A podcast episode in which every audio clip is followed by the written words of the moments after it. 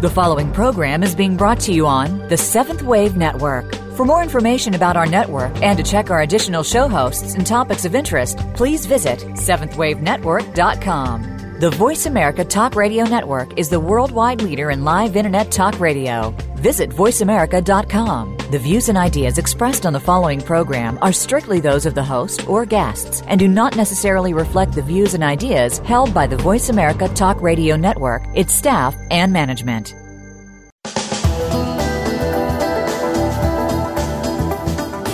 Sometimes you just need a little spiritual guidance to help get your life back together. It can be compared to mosaic art many little pieces that come together to form something beautiful. Welcome to the Mosaic Garden. Your host is Mosaic Shaman Christy Ellen. Christy and her guests are here to ensure that your life is just as you deserve it to be happy. Now, here's your host, Christy Ellen. Welcome to the Mosaic Gardens. This is Christy Ellen, the Mosaic Shaman. Today we're talking about building empowering relationships. So we're going to talk about what does that mean to have an empowering relationship. There's all sorts of relationships. We have relationships with our children, we have relationships with the people at work, we have relationships with our friends. Everything that we do is, is pretty much a relationship.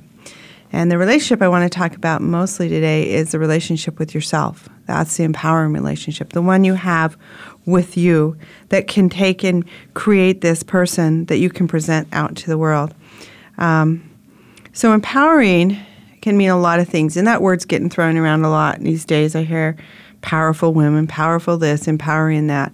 Um, so, I don't want to make it old, but the empowering part of what I think is empowering is when you can have a voice to speak up for what you want that actually comes from your heart. Comes from a heart centered place, a place of love, and you can ask for what you want and have boundaries around yourself. That's another word. And that boundaries is just having a, a space that you will allow yourself to be healthy and not allow anything else in that does not meet up to that requirement of what you are defining as your healthy boundaries.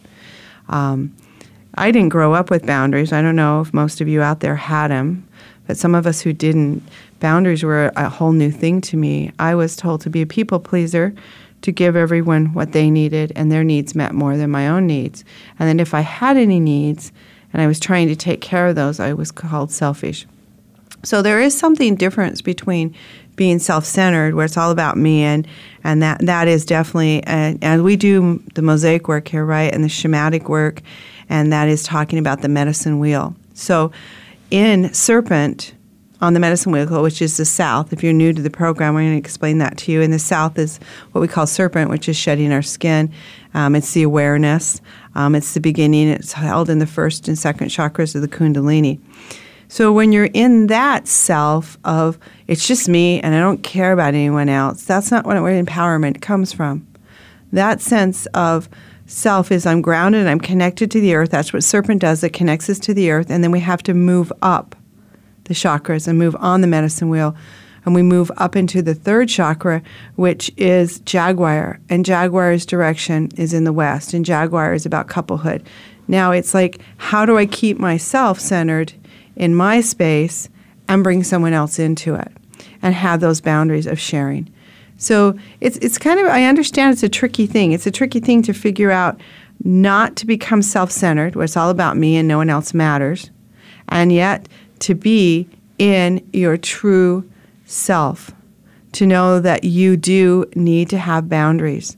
Those boundaries keep you safe. And no one is going to treat you any better than you treat yourself the high level that you hold yourself at the level of of um, understanding, the level of relationship is how everyone else is going to hold you. And we talk in, on the show here, and you've heard me speak many times about the shadow work, and that somebody else reflects. They come into your life and they reflect back to you what you need to clear up and change about yourself. And once you change inside of yourself, the way you see the world, the world around you will change. And that comes from being connected to that that empowering part of who you divinely are, that divinely source.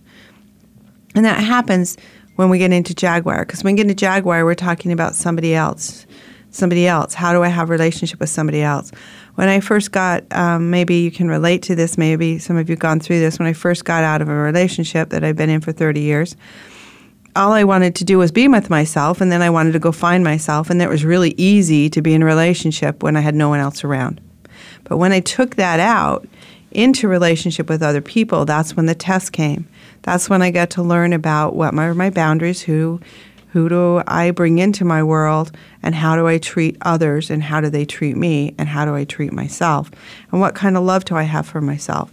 And that's been a journey, and it's a journey that we're all on on this planet, trying to figure out how do we um, stay in that right, as a shaman, we call it right ayni, which is right relationship with our higher source. How do we stay in that right relationship with our higher source? Because it's really easy to get off balance. Um, there was this um, movement about you got to do what you need to do and do your own thing, and it went to the other way. It, it took it didn't balance out. It became very self-centered, very much in the first chakra with serpent. So as we move up and we get into jaguar, we know that there's another person that we're going to connect to. And then as we move up further on the medicine wheel and we go through the heart, which is the connector of, of the lower and upper chakras, the heart, where love resides, where, where messages come into the heart and then we speak them through the mouth. And that comes through the voice. The voice is where on the medicine wheel hummingbird resides. And hummingbird is the direction of the north, and that is the ancestors. That is that we're connected. We have family, we have lineage, we have people, we have children, we have others. And when we're in that hummingbird, we get to have that voice and that ability to speak our truth of who we are and where we're coming from. And when it comes up through the chakras and through the heart, then it comes from a place of love. It's not in the brain, it's not in the ego, it's not in the, the I am, tell me what I'm going to do. It's in the I am divine. Show me how I can help. It's I am divine. Show me how I can help, how I can be my best self. And then you move on the medicine wheel to the direction of the east, which is eagle condor. And in that, which goes up through the third eye, through the wisdom into the top of the crown, is your ability to see things from a higher perspective. You're connected to everything. You are that God source. You are that divine. You are in that place of no thought.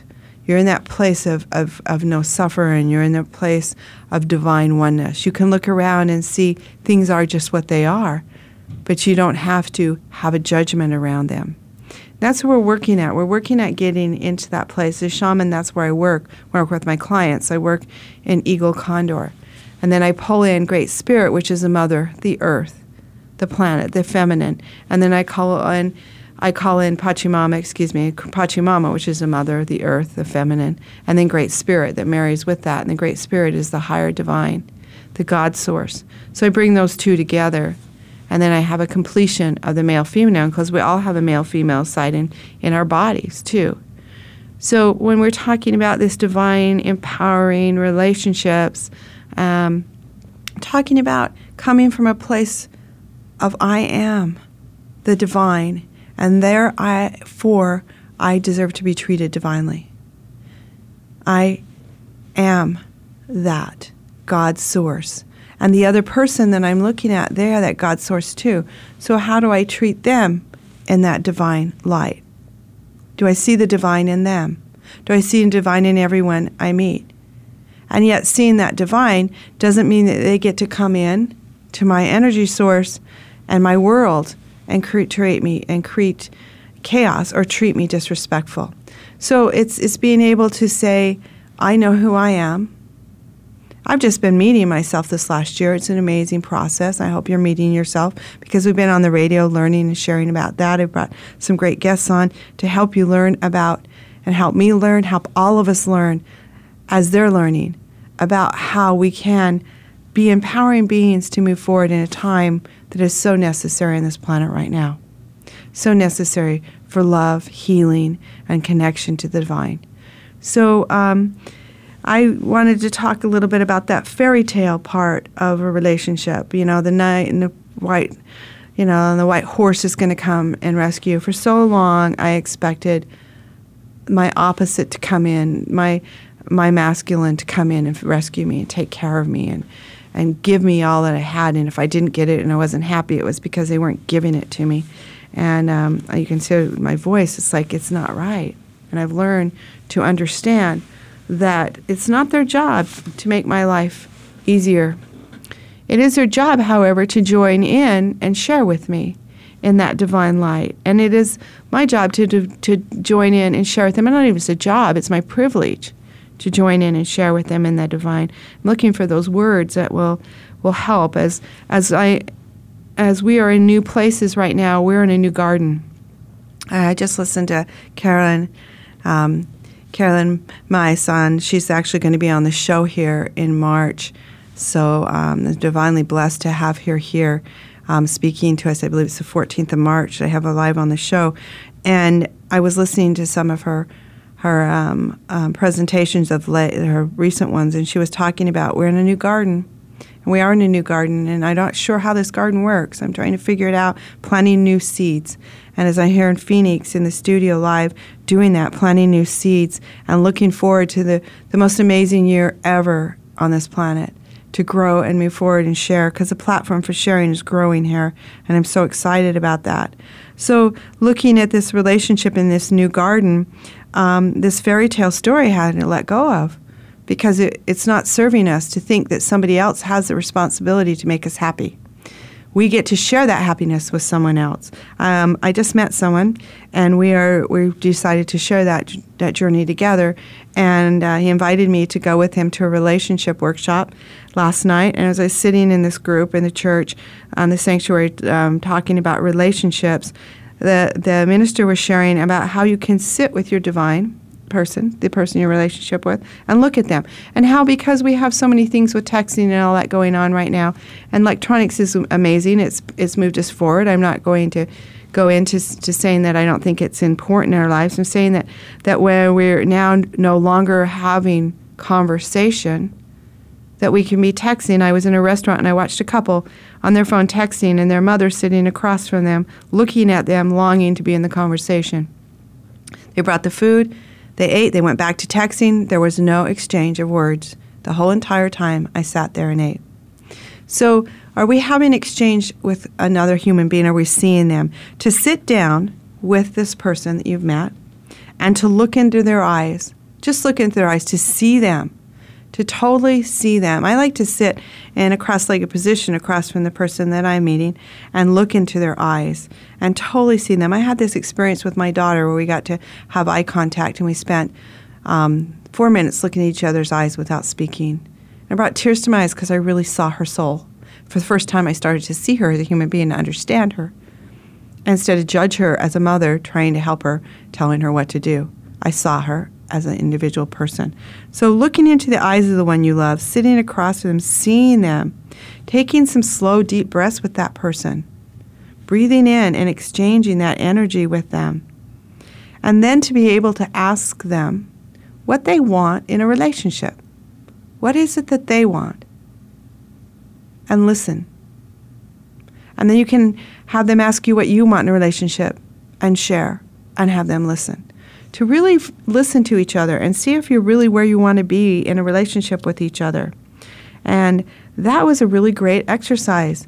I'm going to let you know when I do it. We just heard about it last night. We're both excited about sitting down and sharing that. Um, another thing is that I worked in the women's shelter for a few years. And what I saw there was some wounded people. There was a wounded man and a wounded woman. And the reason that that wounding came I was able to go to some seminars and learn about that. And that is that if you have it's something inside yourself that makes you feel like you're less than and you're not good enough and you're not all that you're divinely meant to be, and you go out seeking someone else to make you feel good about that on the external, they will never be able to meet up to that expectation. So what they were saying was happening in abuse is they would get in a relationship and one partner would want to take care of the other partner, be the fixer, and then one other one was seeking to have that hurt person in that hurt child inside fulfilled and fixed.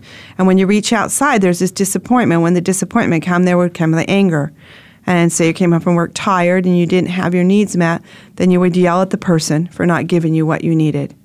And this would ex- escalate because that would make that person feel worse inside, the person doing the yelling. I'm saying person because I don't want to do male and female because I found both happens. There's abuse on both sides. And so this this person that is seeking outside for that feeling of good now feels worse because they've acted out and they threw a fit and they were a wounded child. And then it escalates to then it becomes more violent and maybe it's throwing something. Then they feel worse and then they bring the flowers and they're sorry and they'll never do it again. And then then they because they don't feel good inside because they're not going internally to do work. You've got to go internally to do the work. Still seeking outside when that can't come in, then the violence escalates to somebody ends up getting hurt and even died and can die from this. So the, the thing is to go inside and find out what's inside of you that needs to be healed. That sore, wounded person, a child, whatever's inside that needs the healing, and work with that. Go to soulhealerspath.com, soulhealerspath.com, christyellen.com, themosaicshaman.com. You're going to find me. They're all going to go to the same place. I've made it easy. I'm the only mosaic shaman out there. So go in there to the mosaic shaman and you'll find me. And then I can help you walk this path because that's what I do. I help you go in and, and find that completion inside because it's not going to come out external. It's not the new car, it's not the new dress, it's not the new person. It's going to be inside that healing that comes from that. So now I want you to take and put your feet on the ground to get yourself in that comfortable position. We're going to ground ourselves as we do a grounding meditation. Breathing in to the Dantian in the belly, dropping in and relaxing in into the sit bones, into that place, into that divine place in your garden. I'm asking you on your breath to go into your garden. See where you are right now on the medicine wheel. No judgment. Just see where you are. Are you in serpent? Have you moved into jaguar where now you know that there's someone else in your life besides yourself? Have you moved into hummingbird where you know that you came from an ancestral line and that what you do now will affect the people going ahead of you? Are you in eagle condor where you know that you're connected to everything and there's nothing that separates you from your God source. Just sit with it. Be all right with it. Welcome it. Know that it's going to bring you into where you are right now in this divine place. Knowing that you can move up the medicine wheel any time. Call in the Mother, the great Pachi Mother of the earth. Call in the divine Holy Spirit of the, of the Father, the masculine. It can be anything, it's just great spirit, bring it in, the divine understanding. Bring that masculine and feminine together because you are both of those things. See that in yourself. Ask that yourself sit across from you in this meditation and look into your eyes. See the holiness of who you are, this divine being of light and love this being of understanding. Love that part of you. Love that part of who you are. This is you in all your glory and beauty. Love who you are. You came from a God source that loves you so much. Whatever you want to call that God source, you came from that energy of light and love. You came from a love source that loves you deeply. Breathe that in. Now, with your breath, take it into your heart and hold it there. Hold it in that place, that place of divine understanding.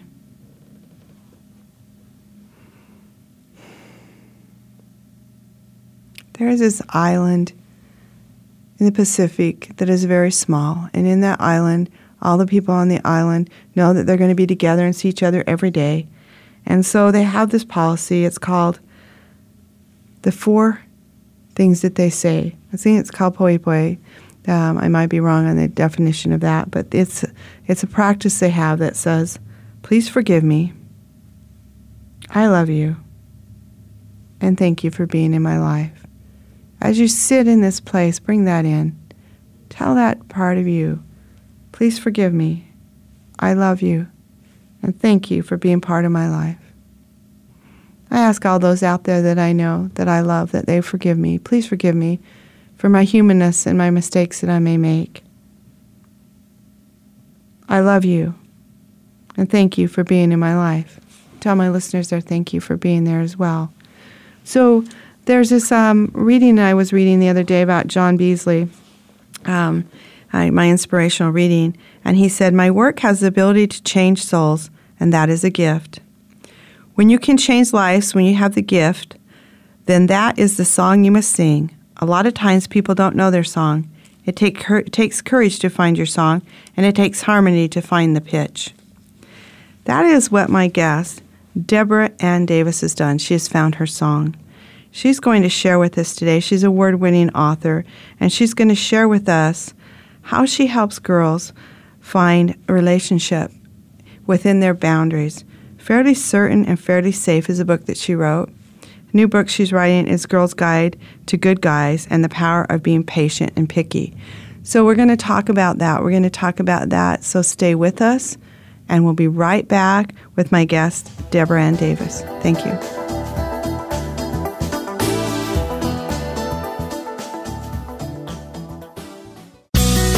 Be sure to friend us on Facebook. You can do it right now. Visit facebook.com forward slash voice America or search for us at keyword voice America. It's time to live an inspired life. Join Christy Ellen, the Mosaic Shaman, as she enhances the quality of your life. Healing with art is Christy's focus. At soulhealerpath.com, if you follow the steps and use the skill that Christy Ellen teaches in Soul Healer's Path Life Coaching, doing your part and taking 100% of the responsibility for your life, changing your life story, then in one year's time, you could be living the inspired life of your dreams. Soul Healer's Path Life Coaching offers four life coaching packages, starting with the Serpent Path, which is all about awareness and letting go of what you do not want to have and embracing what you do. Go to Soul Healer's Path and sign up for a one month session of Clearing the Light Body. So come and walk the medicine wheel with Christy Ellen. Visit soulhealerpath.com or call 435 260 9598 for a special newcomers one month coaching package for just $300. Christy Ellen is an intuitive healer and master creator. Let her guide you to living the life to which you were born to live and go from ordinary to extraordinary. Find out what's happening on the Voice America Talk Radio Network. Find out about new shows, featured guests, and what's up this week. Find us on Facebook by searching keyword Voice America.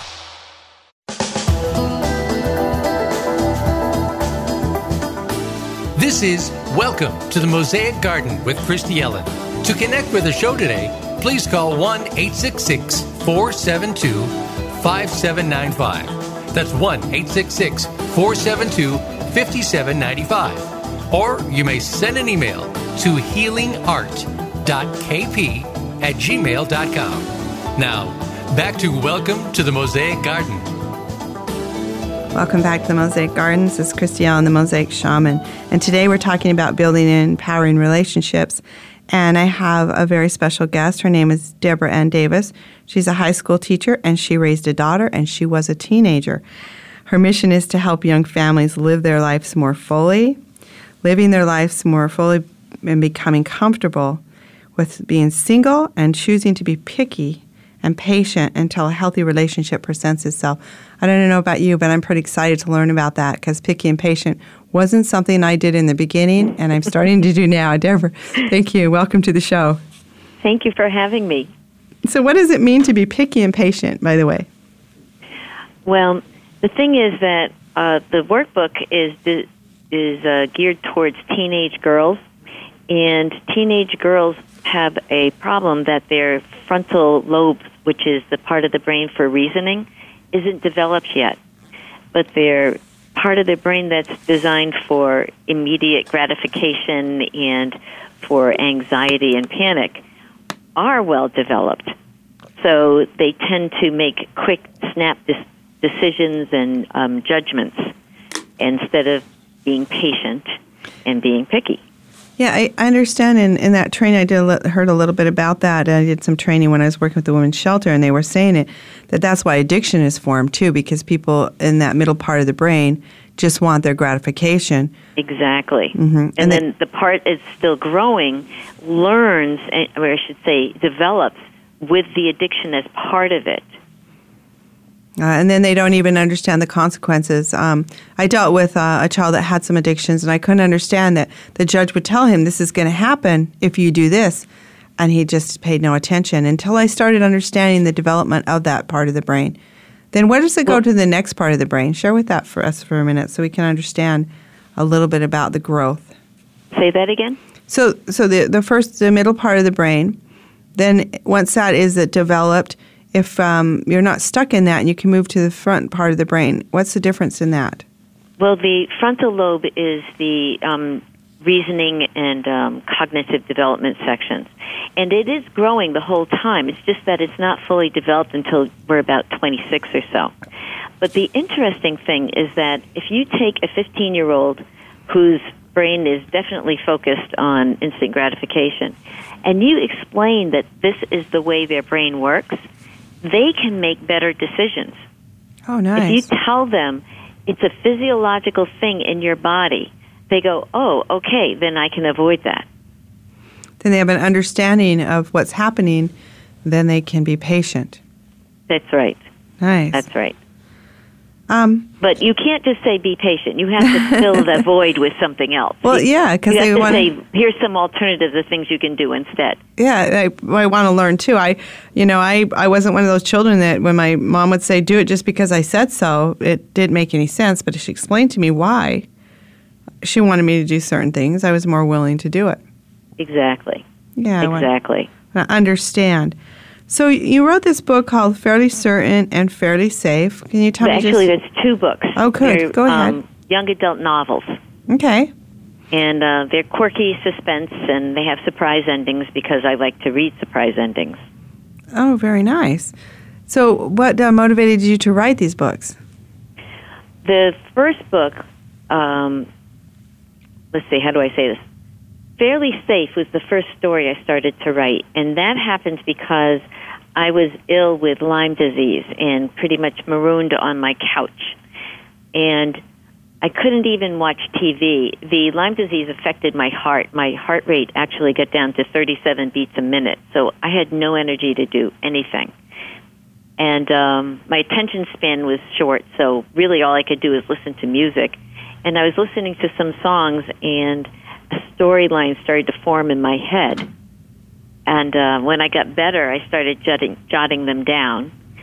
And then when I got healthy enough to go back to teaching, I said, you know, I'm going to write this. And I started writing during the summer because anybody who knows a teacher knows that you can't do anything except teaching during the school year. Yes. Yes. That's, But um, I went to my first uh, Renaissance fair, and I completely stopped writing that story and started a different one, which is now fairly certain, and based on the Renaissance fair. And that one came out first, and afterwards, I went back and finished fairly safe. oh, very nice. So, um, where and what do you teach then? I am a former teacher. I stopped teaching two years ago to write full time, but I used to teach um, environmental science and biology and earth sciences. And I've taught in Connecticut, Massachusetts, and Georgia, and a wide variety of students. I've taught everything from seventh grade to seniors, and I've taught everything from um, inner city to affluent environments. So, you worked with a wide, uh, wide variety of children in different situations and circumstances. Exactly. Do But children still, learn? with all that variety, Yeah. you still saw similarities between all the groups. That's what I was going to say. Do, was there a similar uh, pattern, or do people that come from different backgrounds learn a little bit differently? Um, yes to both of those questions. Okay. Yes, from similar backgrounds, they learn differently, and from different backgrounds, they learn similar, similarly. And um, there are patterns that you see with kids across the board. Um, the same variations you'll see in an inner city, you'll see in the same things in a, um, a middle income community. So. So, what are the learning styles then? Um, learning styles were introduced into the schools a few years back. Well, actually, I'm dating myself a couple of decades back. And um, they were an attempt to explain the differences in the way students learn.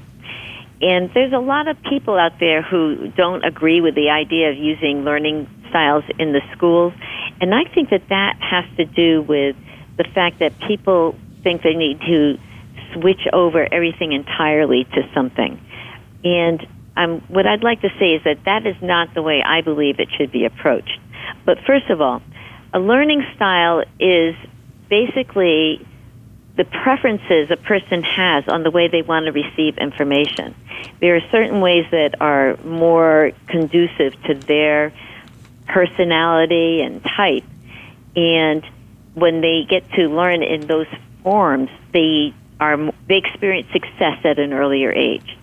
And if they are not allowed to work in that form, sometimes it can be difficult. But the problem is that when the schools embraced learning styles, they wanted to do it all or nothing, which is not appropriate because we are combinations of all three styles or all four styles, depending on which um, book you're reading. But the thing is that the the advantage of identifying your learning style is it tells you two things. It tells you where your strengths are, and it tells you where your weaknesses are. Okay. are. And if I may use an analogy, I'm also a personal trainer, and you know people the um, stereotype of a guy at the gym who works his biceps all the time, so his arms are huge, but he has skinny legs. Okay. One of the reasons he works his upper body so much is because his upper body is strong and he can see more gains and he um, gets more reward from it. And the reason why his legs don't get worked is because they're weaker and it's more difficult. So you tend to do the part that is Oh. easier. The part you But enjoy. really, okay. Exactly. Yeah. But really, what you have to do is um, work the part that is weak, because the objective is to have balance. So the same thing's true with learning styles. The first ones that were established were um, visual learners, auditory learners, and kinesthetic learners. And if you were strong in one of those areas, then they thought, well, then that's the way you need to be taught. But I believe that if you're strong in one of those areas, then you use that for early successes, but then you spend some time shoring yourself up in the other areas. Yeah, I would agree with that. I know that, and then uh, ma- I make a list of things I need to do, and I pick the one I don't like to do first because it's actually the one's going to give me the most growth. That's right. People That's p- right. probably can relate to that out there. The things that you are choosing not to do are probably the things that will move you forward towards your goal more than anything. Exactly. If we stay with So- the thing we know all the time, then we're never going to grow and expand the brain. Isn't, doesn't that sound like that's still in that middle part of the of the brain? That kind of thinking. Um, really, it's, it does the frontal lobe where the reasoning and uh, logic is. Okay. So it's not about self gratification to stick with the things I like and and Oh, um, the sticking with the things yeah, that that's you what I'm like. Yes, saying. I thought you Yeah. meant the developmental no, no, stuff. yeah, yes. yeah, yes. yeah. So sticking with what you like and only doing what what um, you enjoy and not and being sticking able. with what you're good at. yes, will keep you in the middle part of the brain and not move you into the cognitive part of the adult brain, right? That's right. Okay. That's right. So how? And the how- other thing is, kids, because of the way kids' egos are, Uh-huh. when they say, "Well, I can do this, but but I can't do that," then they tend to shy away from it because they're worried about failing. Yeah, and failing is a, is part of the growth of it. Um, I I look at that and and I was in a relationship with someone who would only do what he was good at. Um, I didn't see him grow very much. And then on the other hand, because I had tried a lot of new things and not been really good at it, I wasn't afraid to try something new because I knew that it didn't kill me to fail. I, embarrassment was, you know, was there, but it actually I lived through it and I learned to have more of a sense of humor from it. So the ability to to to um, try something new and be open to that. How does that relate to having healthy relationships? Well, if you figure out what your learning style is, basically that will tell you how you take in information in everything, not just school. It will tell you how you receive um, communication from other people. It will tell you if you're a child how you are um, interacting with your parents or what's a better way to interact with your parents. And if you are dating, then it will help clear up some of the confusion about, um, like from the girl's point of view, why in the world did the guy react that way? That's not what I was expecting. Well, that can go into a, an adult relationship as well, right? Because exactly, yeah, there's adults. It goes both directions. The yeah. people that you're dating, or your own grown parents, or your children.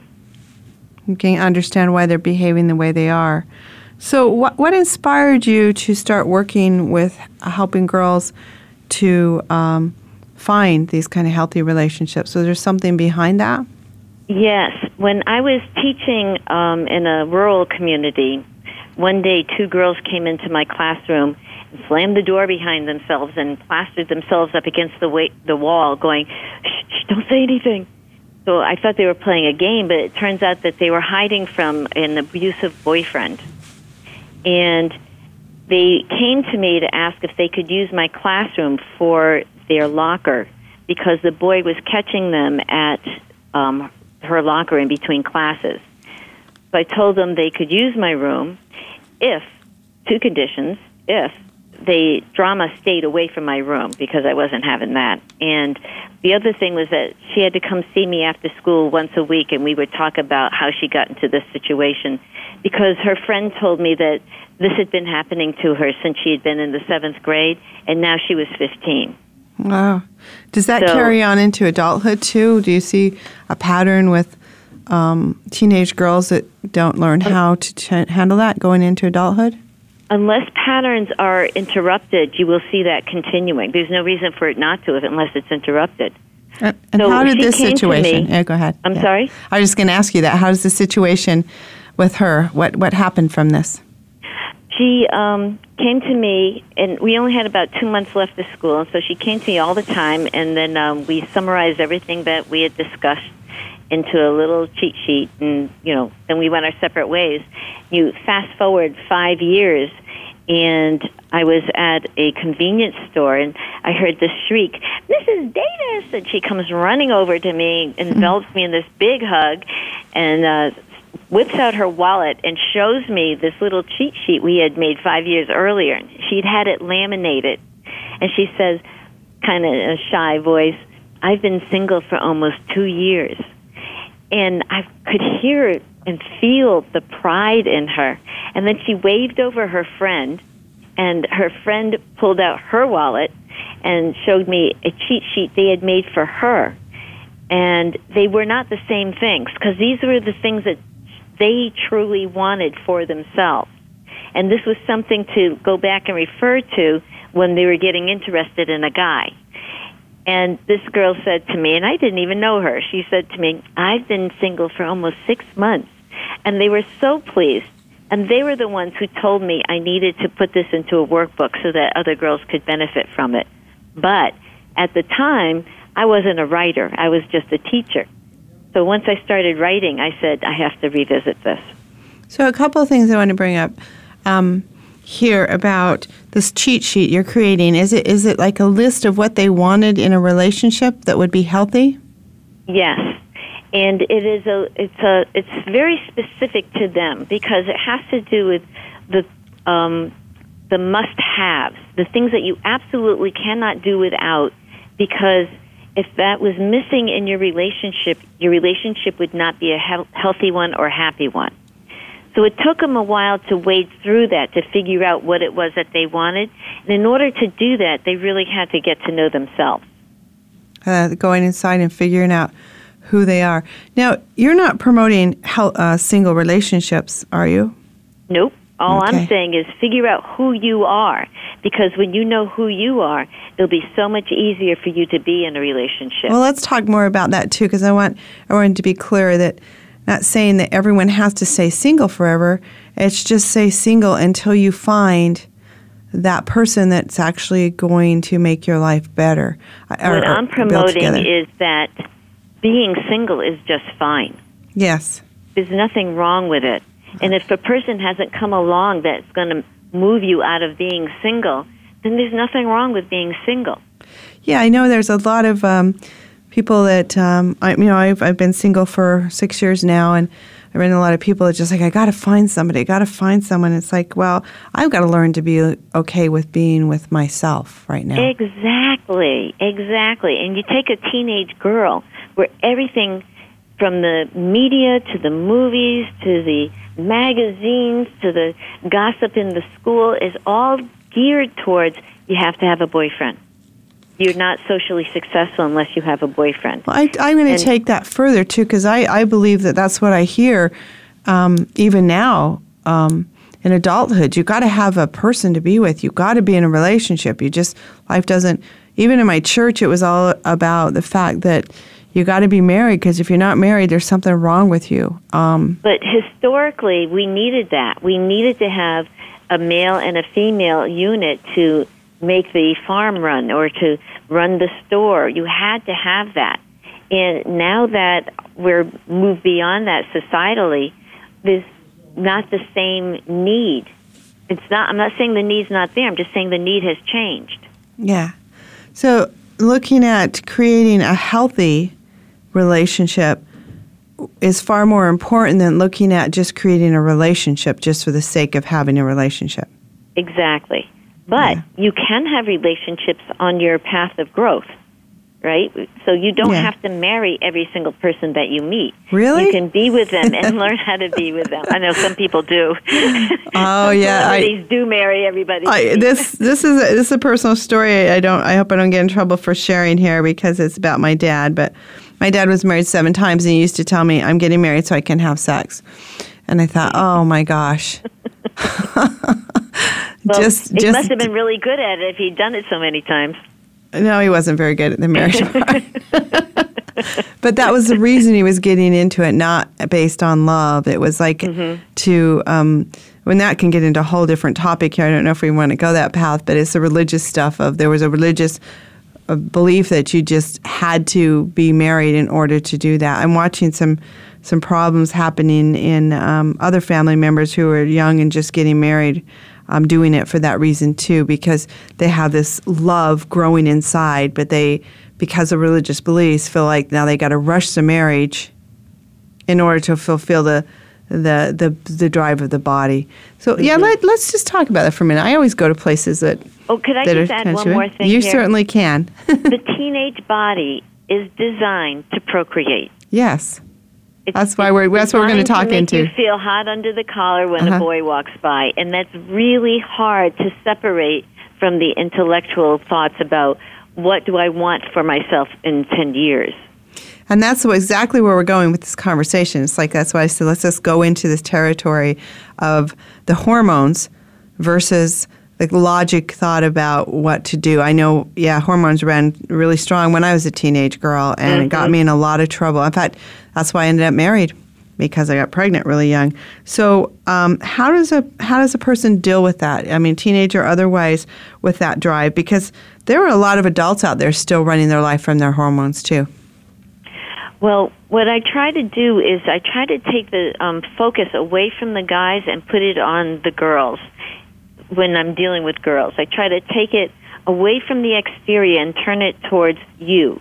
What is it that you want? I know you have the hormones. I know you have the desires. I know this. And I'm not saying that they're not supposed to be there, and I'm not saying that they're wrong. But besides that, what do you really want for you? What would really, really, really make you happy?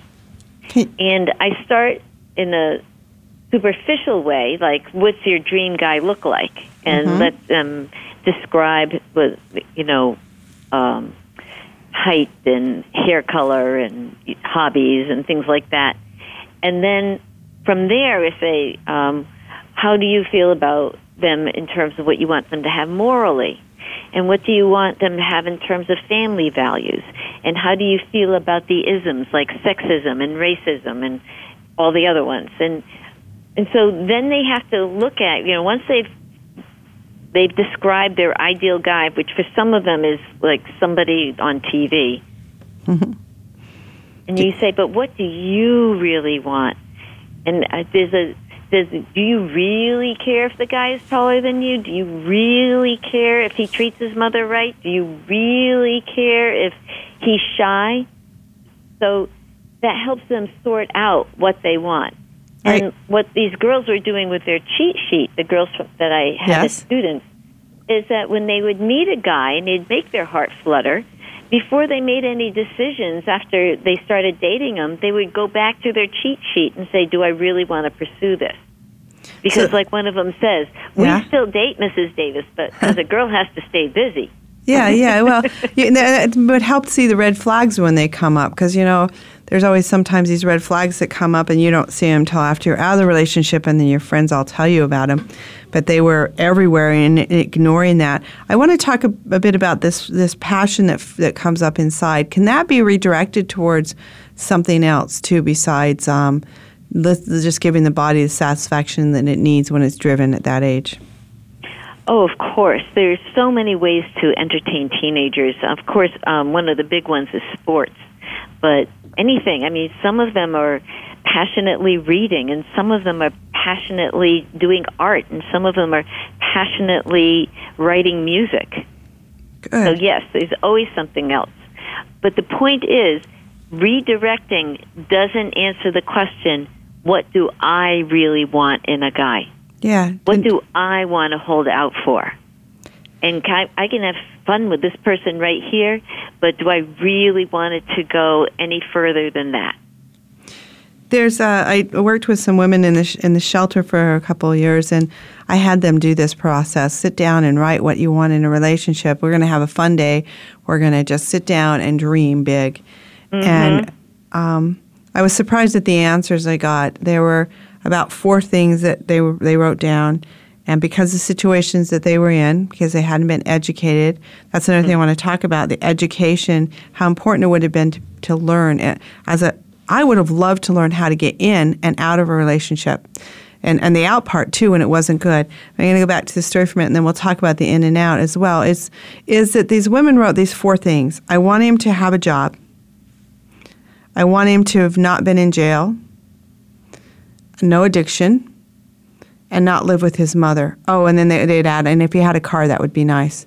And I thought, wow, I said, ladies, we're li- these are adult women, but they had been through mm-hmm. abuse. And I said, let's dream a little bigger than that. And, you know, I, I'm gonna I'm gonna say something that may make other people out there uncomfortable. But when I became single in this community I lived in, I saw those four five things that only sixty percent of the people. I, I mean, sixty percent of, the- of the men out there were not able to fill those five things. They weren't even And- fit and three of them on the thing. older, as you get older, that it, that number decreases, that percentage decreases. Yeah. So to sit there and, and dream big about what you want, and you know, it goes both ways. I, I know we're working with teenage girls right now, but I also I've got some guys in, that are dating, good friends of mine that are dealing with the same kind of problems. Um, that so so to have, have education on how to get into a healthy relationship and how to get out if it's not. I wish I'd had the knowledge of somebody that would come to me and say, "This is how you get out of it," because I always felt bad that I didn't want to hurt him, and I stayed mm-hmm. longer than I needed. Yes, I know. Yeah. I'm, I'm, I'm, I was the kind of personality where I just cut the strings and went. Yeah, my daughter's like that. I look up to that. I was one that thought because I was taught to be the people pleaser. I've learned. I've learned, and I believe reason I now I'm opening up to a good, healthy relationship is because I decided not to take the guy that's like 99 percent who what I mm-hmm. want, and I went for the hundred. I mean, I they got closer and closer, but I'm going for the hundred, and When that's you difficult. visualize what it is that you want, the whole universe conspires to help you achieve it. Really? And you how does that work? wait. I don't know how that works. There's a mystery about it, right? But it works. That's Does it right. work? I just know that with if you visualize what it is that you want Mm-hmm. and you stay fast and steady to that, that will eventually make its way over to you. Excellent. I mean, other people call it the power of prayer. I mean, however you want to look at Mm-hmm. It it. does happen. There there is some but magic you have there. to define it first. Yeah, you, you. It's like putting your order in and then you get it. I don't believe you go to a restaurant and just stand there and say, you know, especially if let's say we're going out for pizza and we stand there and they say, "What do you want?" I want a pizza. Mm-hmm. Well, you may not get what you want unless you tell them what you want on it, right? Choosing the toppings for the pizza will help you get the pizza you want. Otherwise, you're you're both going to stare at each other for a long time trying to figure out. They could guess, they can give you something, but it won't be what you want unless you ask. So is it and the same that's why thing? I make the cheat sheet so small because it makes you be specific. Oh, excellent, excellent. So, um, tell us about where um, they can find your books and, and about. Let's talk about the new book you're putting out as well. The um, the fiction novels are on sale basically every place you go buy books. Amazon, um, IndieBound, um, Barnes and Noble. Just they're all over the place. Kobo, every they're for sale everywhere. And the names again? Um, fairly certain. That's a story about a computer geek who's playing a GPS game in the woods, and he falls out of a tree because you know he's a geek. And when he wakes up, he thinks he's back in Robin Hood times. Oh, fun. And it takes a person who defines himself in an, as an awkward person and it makes him rise up to a higher level because he needs to come to the aid of somebody else. Oh, how nice. Service, too. All that sounds really good. And the other book? The other book is called Fairly Safe. That's the story about a young man who has, a part time job chauffeuring a rich eccentric around to different fairs. And he meets a girl who is in witness protection but is on the run because her cover's been blown. Oh, that sounds intriguing. So they can find those at Amazon and anywhere else. And where Yes, can they and go they can out? also go to my website, Yeah. and um, there's buy links there. And my website is www.deborahanndavis.com. And Deborah is spelled D E B O R A H A N. N Davis D A V I S. All right. Deborah Ann Davis, WW. And you're coming out with a new book, and the title of that is? Um, I'm coming out with two new books. One is the um, third in the Love Affair series. That one's going to be called Fairly Obvious, and that one should be ready by the end of 2017. And the first of the Girls Guide to Good Guys series is coming out in 2017. That one's um, with the editor right now. It just needs to be formatted and it'll be ready to go. So um, if you go to my website, you'll be able to see some excerpts from that. And that one is a workbook format. Oh, And uh, the second volume is going to be called, the first one's called um, Girls Guide to Good Guys The Power of Being Patient and Picky. And the second one, which will probably be out in 2018, is The Girls Guide to Good Guys Mr. Right or Mr. Right Now. Good. Well, you can go and find out more about Deborah Ann Davis on her site, www.deborahanndavis. Um, and been really happy having you here on the show. Would you share with us a message you'd like to leave with the listeners? Yes. The um, we are works in progress, and you never find the day in your life where you say, "Okay, I'm done. I have completely developed." We always develop and grow and learn. So, if the people that in your life you're having conflicts with are um, difficult for you to understand, then try looking at the personality differences that you have because when personality one says ABC, personality two may be hearing XYZ, which causes contention. And if you learn about how you guys are different and how you guys are the same, you can make things a lot smoother in your relationship. Very nice. So, learning to listen, connect, and uh, truly hear another human being what they want.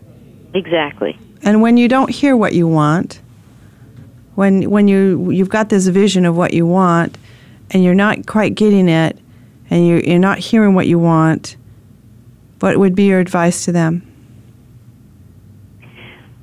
go for help because it would be really cool if we all had uh, came if we'd all come with instructions but we don't so if you're in a situation that you don't know what to do then go find an expert who does there's no need for you to be reinventing the wheel And, and check a couple of ideas because one person's method may work with you and another person's method may not.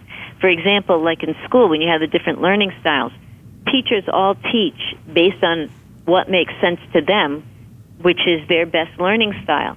And the students who have that same learning style do really well in their classroom because it's designed for them. And the kids who don't have that learning style may have some difficulties.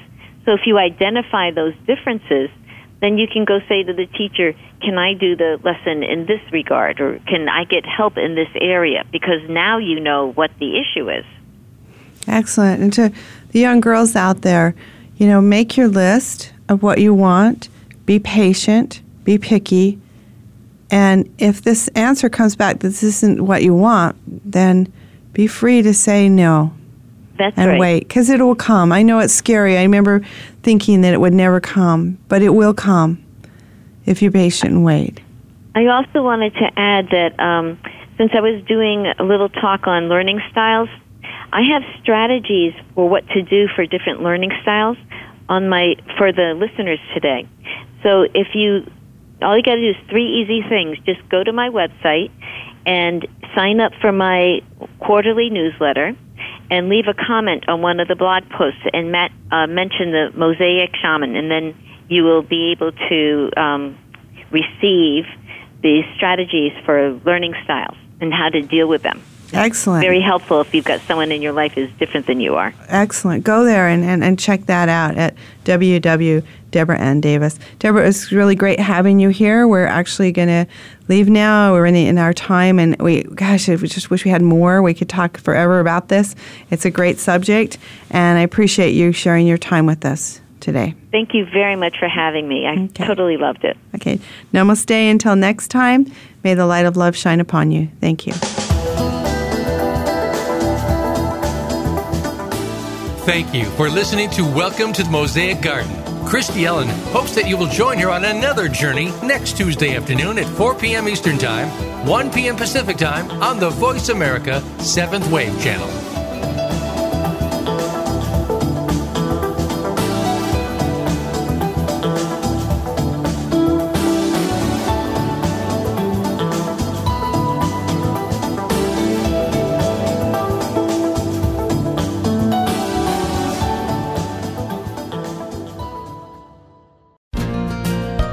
Thanks again for listening to the preceding program brought to you on the Seventh Wave Network.